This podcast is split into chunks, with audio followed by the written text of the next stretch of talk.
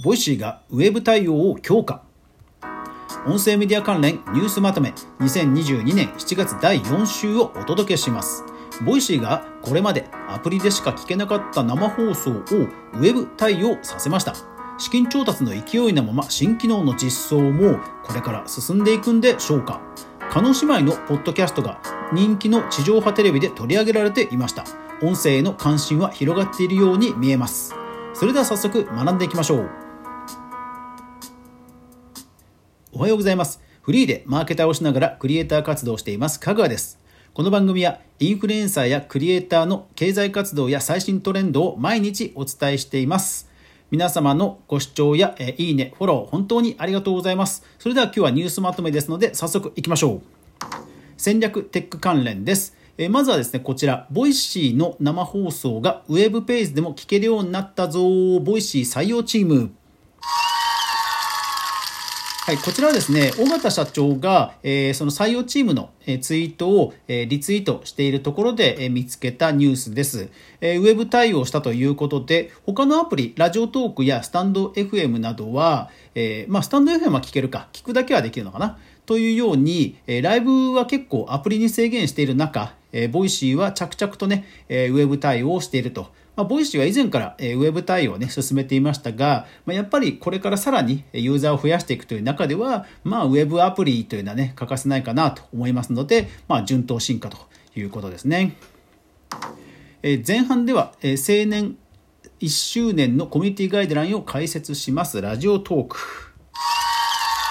はい、ラジオトークもですね、えーと、井上社長が、えー、公式の、えー、番組をやっていましてそこが、えーと、今週からからからなのかずっとなのか分かんないんですが、まあ、1時間特番になって30分から1時間になって、えー、30分増えた分をコミュニティガイドラインを解説するという内容を伝えていました、うん、ラジオトークはですねバンしたアカウントの件数を報告したりですとかあとやっぱりこういうガイドラインを、えーしっかり伝えるなどして、結構その健全運営ということをね、本当に日々徹底してますよね。ですので、まあ、今後もね、こういう啓蒙活動、啓蒙的な配信はね、どんどん公式がやってくれるのは本当ありがたいですよね。さあ、で、ラジオトークなんですが、永田祐樹さん、という、まあ、元リアルキッズの、まあ、タレントさんではあるんですが、えその方のリアルな収入が語られた記事が出てました。え多い月で月収20万円ということですね。ラジオトークの収益成功話は本当あの次から次へと出てきますね。まあ一方で、えー、投げ銭え10代のリスナーもたくさんいる中で、まあ、投げ銭に頼る、え収益構造は、まあ、いつかね、えメスが入るとは思うんですが、え今後も、えこういった報道増えていくんでしょうね。えそれから Spotify 何、あ、Spotify というかアンカーですね。アンカーが何気にあの Apple Podcast の自動配信っていうのは実はなんかオフになっていたそうですね。ですから、えあるブログ記事で Apple Podcast の登録設定を紹介していました。えそれからスタンド FM も、え相変わらず、え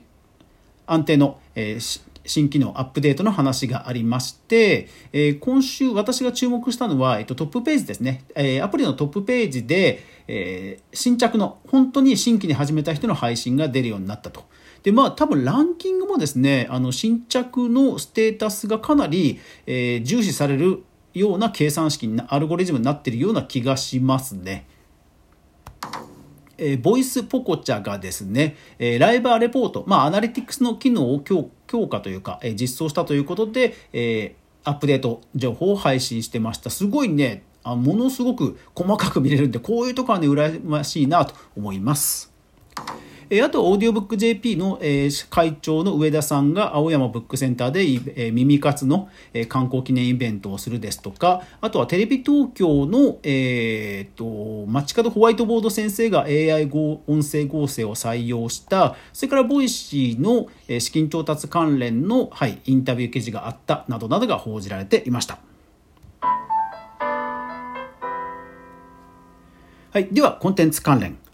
はい、コンテンツ関連はですね、あの人気番組、テレビ番組、マツコ会議にですね、えー、叶姉妹が登場したと。ただその登場の仕方として、えー、ポッドキャストでの人生相談が人気であるということで取り上げられていたんですよね。いやでも本当、あの、叶姉妹さんの番組、本当人気なんですよね。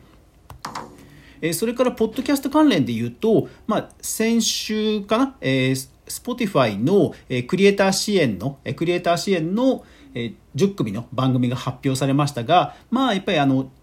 ちょっと、あの、誤解というかですね、あの、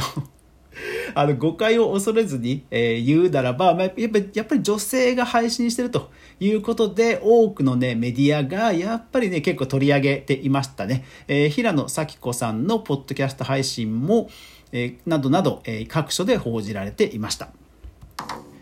それからその Spotify なんですが、世界最大のゲーム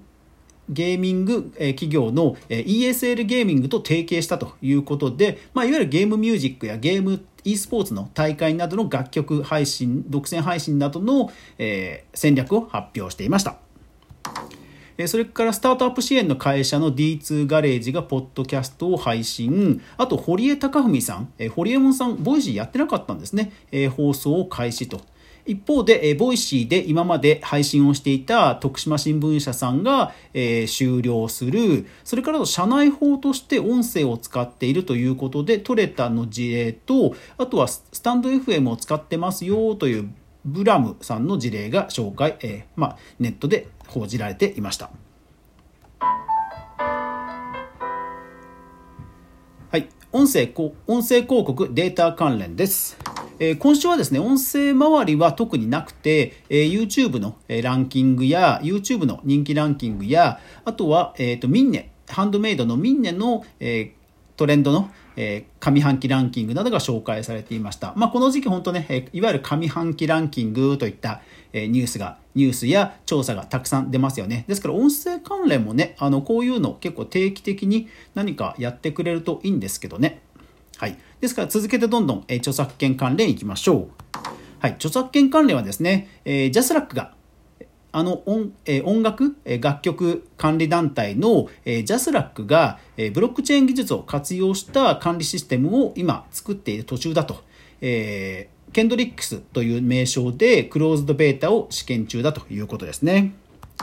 でただまあこのこういった著作権管理システム YouTube でもコンテント ID というシステム実装してるんですが、まあ、僕自身が注目してるのはそもそも登録をしている人がなりすましをしていないかをどう調べるのかという仕組みが、まあ、どう実装されるのかを注目しています。えっ、ー、と、記事を読む限りは、登録した、登録さえすれば、誰かがなりすましをしても防げるっていうことが謳われているんですが、実は問題じゃ問題なのはそこで そこもそうなんですが 一番重要なあのまあ、そもそも論としてそもそも登録した人がなりすましされてないかっていう問題があって、えー、YouTube ではそれ実はものすごく世界的に悪用されていて、えー、今後、えー、ジャスラックがどういう舵取りをするのか注目したいと思います。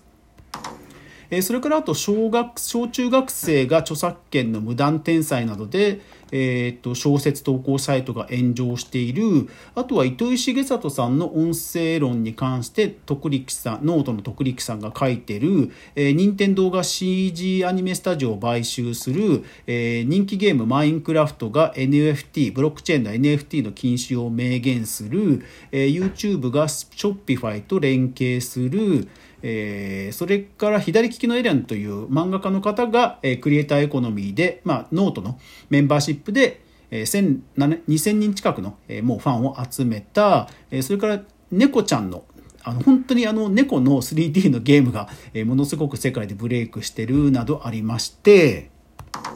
あと最後はですね、えー、経産省経産省が Web3 時代におけるクリエイターエコノミーの創出に関わる調査事業をやりますよということを発表していました。まあ、こういう調査事業ですね、まあ、どこまで踏み込むかというところが注目ではあるんですが、まあ、こういう単語がそもそも Web3 やクリエイターエコノミーという単語が、まあ、こういった政府のねいろんな事業に入るということは認知が広がることなのでいいことではないかなということで注目していきたいと思います。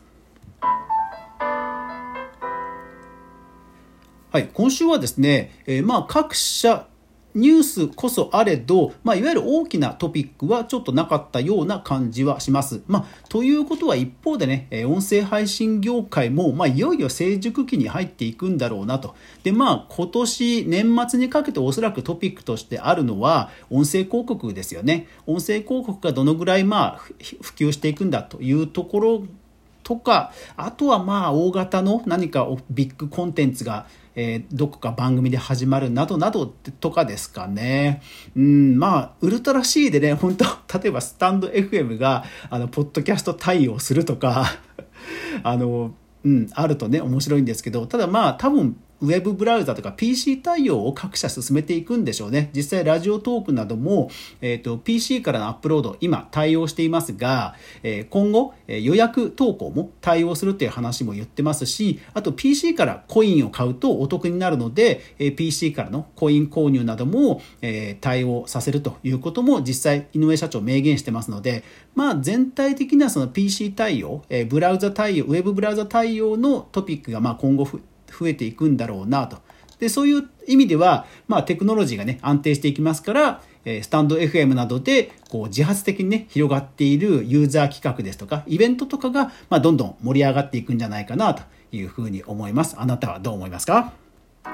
はい。というわけで、この番組では、週末、音声配信に関する、ニュースまとめをお届けしています。概要欄にありますニュースレターで、これ、あの、リンクを、リンクは全部、あの、無料で紹介してますので、ぜひですね、ニュースレター購読してくださると励みになりますので、よろしくお願いします。というわけで、今日も最後までご視聴ありがとうございました。それでは皆さん、良い週末をいってらっしゃい。